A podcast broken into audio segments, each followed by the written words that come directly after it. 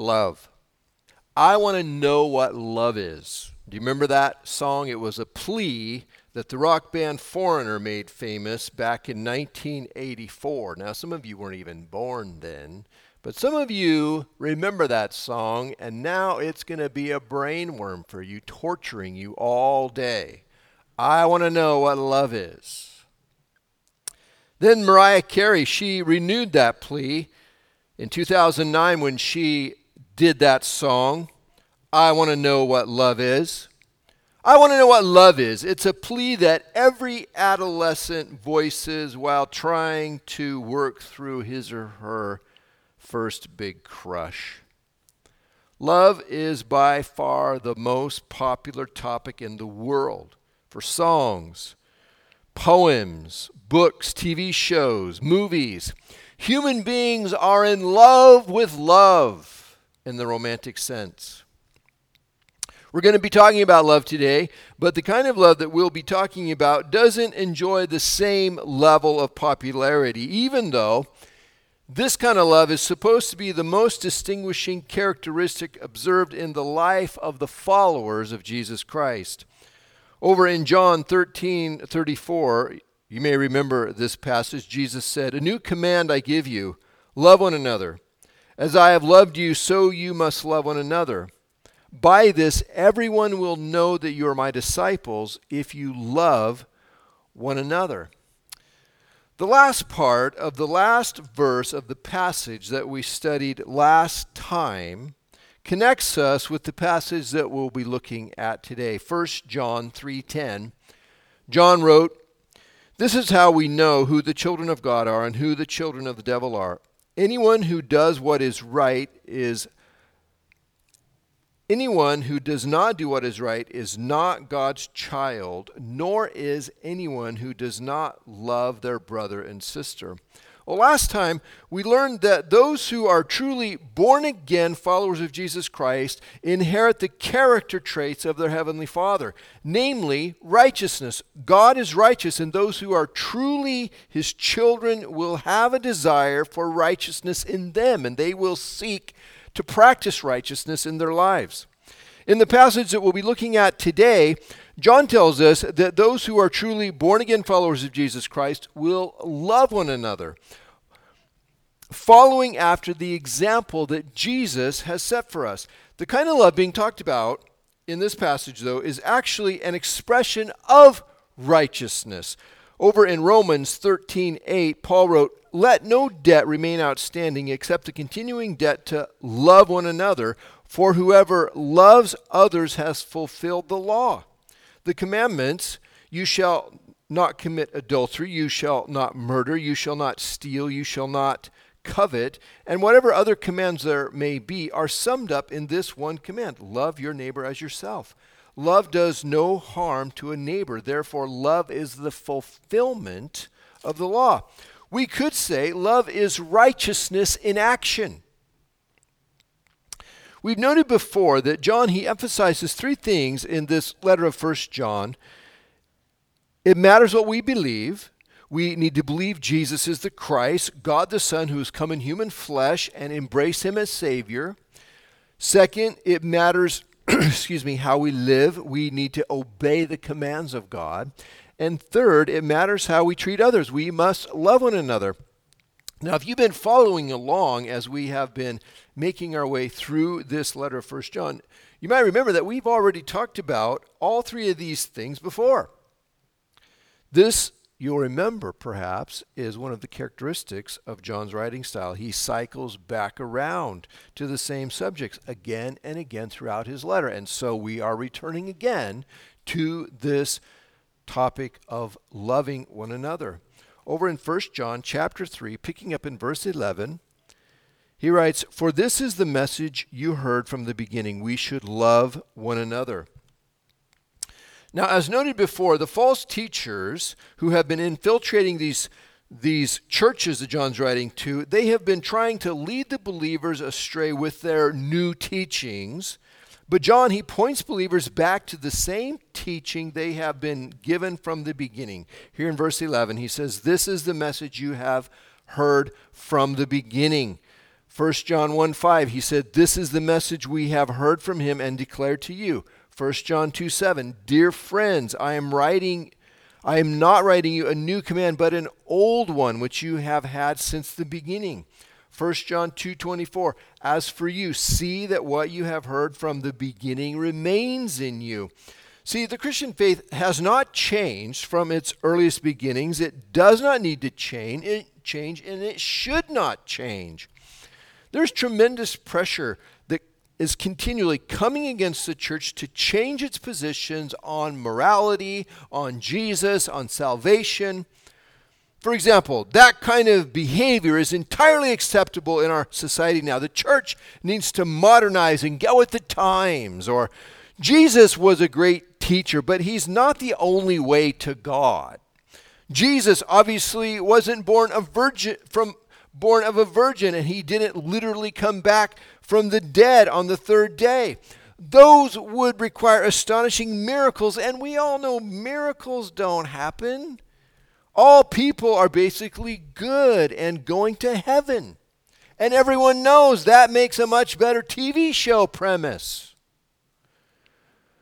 Whenever an attempt has been made by the church to change its beliefs to match the current thinking of the surrounding culture, it has been damaged and it begins to die. I mean, think about it. If the church looks and acts like everyone else, I mean, what is the point of the church then? You may as well just join some social club. The further a church moves away from first century Christianity, the more irrelevant it ultimately becomes. And as a church moves toward and clings to those basic beliefs of Christianity that it has had from the beginning, the more vibrant and relevant the church will be. Well, what is this message that John says we have heard from the beginning? We should love one another. This is the central idea of the passage from verses 11 through verses 18. This simple but important and powerful command we should love one another. It's the centerpiece of the Bible regarding how we are to treat our fellow human beings. Do you remember what Jesus said when he was asked what is the greatest commandment? Over in Matthew 22 36, Jesus was asked, Teacher, which is the greatest commandment in the law? And Jesus replied, Love the Lord your God with all your heart and with all your soul and with all your mind. This is the first and greatest commandment, and the second is like it love your neighbor as yourself. All the law and the prophets hang on these two commandments love God and love your neighbor. And then you might remember when Jesus was asked, Who is our neighbor? He answered that question by telling the story of the Good Samaritan in Luke 10:30, which teaches us that all people are our neighbor. Well, John, he gives us two examples to reflect on here in this passage. There's a negative example of Cain in verses 12 through 15, and the positive example of Jesus himself in verses 16 through 18. So in verse 12, he says, Do not be like Cain, who belonged to the evil one and murdered his brother. And why did he murder him? Because his own actions were evil and his brothers were righteous. Cain is an example of anti love. Why did Cain murder his brother Abel? It says it was because Abel had.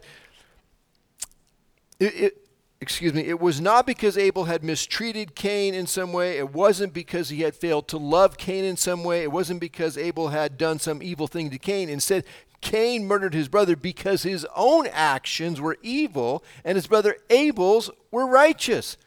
The righteous acts of Abel exposed the true nature of Cain's heart. Cain's actions appeared good until they were compared to the good, true behavior and actions of his brother Abel. Evil, see, it has this warped belief that if it can destroy the righteous, it can make itself look good. Evil doesn't think itself is actually good, but instead it seeks to disguise its true nature as good. But when true good is put alongside it, then evil's masqueraded good, it's fake good, it's counterfeit good, is shown for what it really is. I mean, here's an illustration. If the only money that I ever saw was monopoly money, I could be fooled into thinking that it was real money because I wouldn't know any different. But the moment a real dollar bill is placed alongside a monopoly dollar bill, I easily know which one is real. In a similar way, Cain's counterfeit righteousness was immediately exposed as a fake when his brother Abel made his genuine act of sacrificial worship to God. Cain had a choice even when God called him out about his counterfeit righteousness. He could have repented. God actually encouraged Cain to do that, warned him of the dangers of not repenting. God said to Cain, If you do what's right, will you not be accepted? But if you do not do what is right, sin is crouching at your door. It desires to have you, but you must overcome it. Well, we have a choice too. We don't have to keep trying to maintain our counterfeit righteousness. We can come into the light of the Lord and allow Him to change our life, as John has told us already in his letter, 1 John 1 5 through 10. Verse 13 do not be surprised, my brothers and sisters, if the world hates you. True followers of Jesus shouldn't be surprised if the world hates them.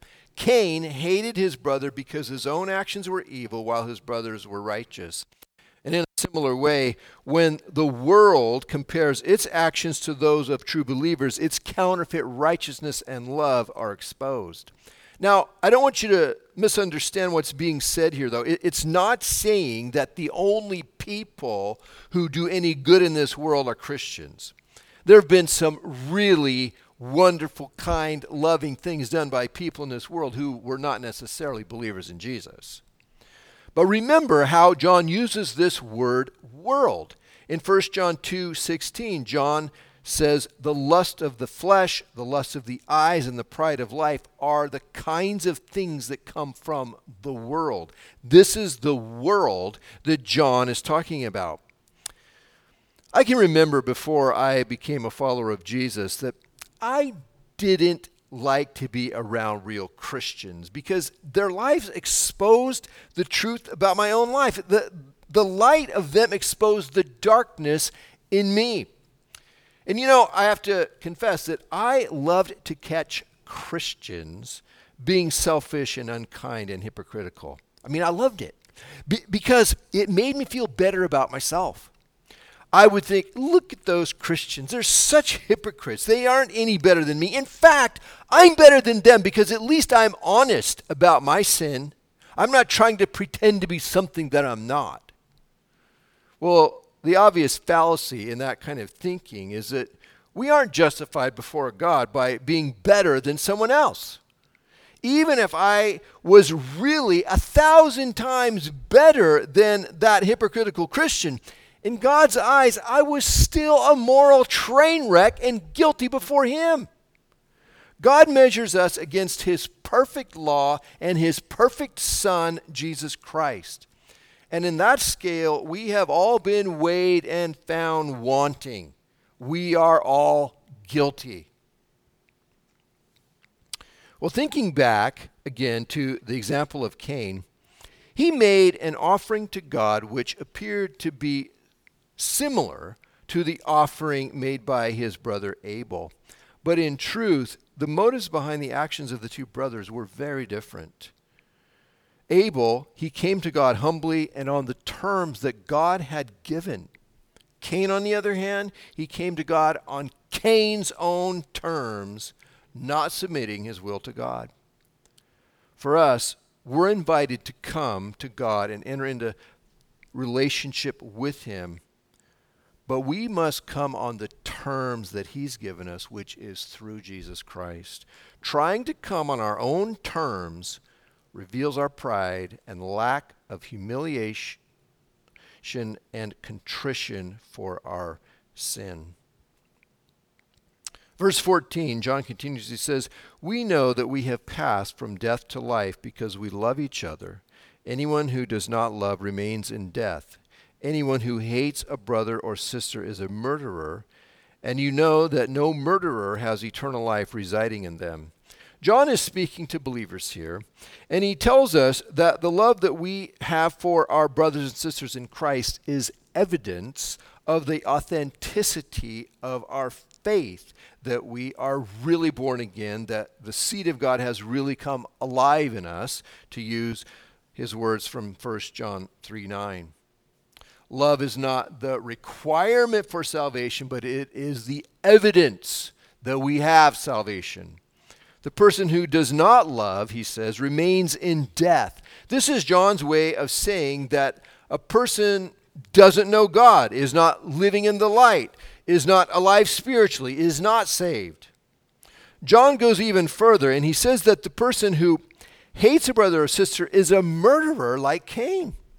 John's creating this very strong contrast here with what he's going to be saying in the next verses about love and the kinds of actions that accompany real love. Hate leads to murder, he says. Love leads to self sacrifice. Hate leads to taking of life. Love leads to giving of one's life. Verse 16. This is how we know what love is. Hear that song playing? Jesus Christ laid down his life for us, and we ought to lay down our lives for our brothers and sisters. In verse 11, John tells us we should love one another. Then in verses 12 through 15, he gives Cain as an example of anti love. Now he tells us what love is, and he begins by pointing us to the example of Jesus laying down his life for us. In John 15 12, Jesus said to his disciples, My command is this love each other as I have loved you. Greater love has no one than this to lay down one's life for one's friends. Jesus, see, he didn't just say to us, I love you. He showed his love for us in the most tangible and useful way that he could. He died in our place, taking our punishment upon himself, purchasing eternal life for us with his own life. Jesus calls us to follow his example of love by putting the needs of others before our own. In the next couple of verses, John is going to explain what that means for us, what that looks like for us. In verse 17, he says, If anyone has material possessions and sees a brother or sister in need but has no pity on them, how can the love of God be in that person? Dear children, let us not love with words or speech, but with actions and in truth. Our love needs to be expressed through actions rather than merely words. James, he says the same thing over in James 2:15. He says, "Suppose a brother or sister is without clothes and daily food. If one of you says to him, "Go in peace, keep warm and well fed," but does nothing about their physical needs, what good is it? I'm starving to death. Hey, I'll pray for you, brother. What good is that? Prayer is effective and powerful, but come on. Give the boy a hamburger. If a brother or sister is in need and it's within our ability to help them, then we are expected to act. Otherwise, how can we claim that the love of God is in us? The idea of loving people is something that we're willing to embrace when we're thinking about it in theoretical terms. I mean, everybody's for that, theoretically. But when it comes down to actually carrying it out with real people with real needs, well, then it's not so easy. I like what G.P. Lewis writes about this. he says, It's easier to be enthusiastic about humanity with a capital H than it is to love individual men and women. Talking about it on a theoretical, lofty, big picture way everybody is enthusiastic about it. But when it gets down to loving individual men and women, especially those who are uninteresting, exasperating, depraved, or otherwise unattractive, mm, not so popular then. Loving everybody in general, he says, may be an excuse for loving nobody in particular. Well, as we've read these words of John about loving people through material assistance, questions come to our minds like Am I expected to provide for another person's luxury? No.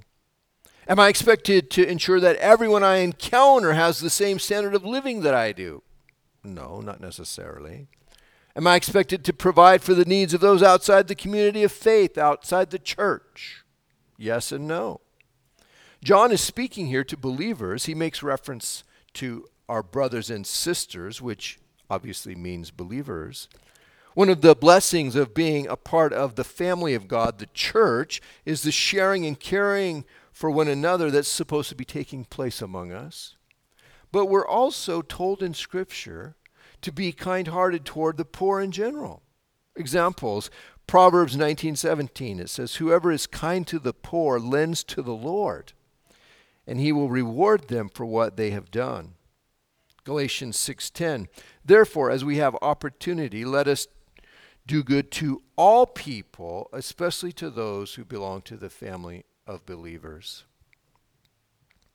Verse 19 says this is how we know that we belong to the truth and how we set our hearts at rest in his presence. If our hearts condemn us, we know that God is greater than our hearts and He knows everything. Dear friends, if our hearts do not condemn us, we have confidence before God and receive from Him anything we ask because we keep His commands and do what pleases Him. And this is His command to believe in the name of His Son, Jesus Christ, and to love one another as He commanded us. The one who keeps God's commands lives in Him and He in them. And this is how we know that He lives in us. We know it by the Spirit He gave us. At some point in their life, every believer has or will face doubts and concerns about their salvation wondering if they are really saved, wondering if they have done something to endanger their salvation, wondering if there is enough real evidence in their life to indicate that they are truly a child of God, feeling a lack of peace about their relationship with God, and, and so forth. I want to encourage you as a believer first by saying this that a believer's sincere desire to know the Lord and to please Him with their life it makes them particularly sensitive to twinges of doubt and concerns about their salvation. These feelings, though, are evidence in themselves of the genuineness of your faith. See, the person who has no faith in Jesus as the Christ doesn't usually give these things any thought at all. They don't care, they don't think about it. Sometimes feelings of doubt come because we have deliberately and knowingly been sinning. The Lord is convicting us of our sin, letting us know that we need to repent, that we need to stop doing what we're doing and start doing what we know we ought to be doing.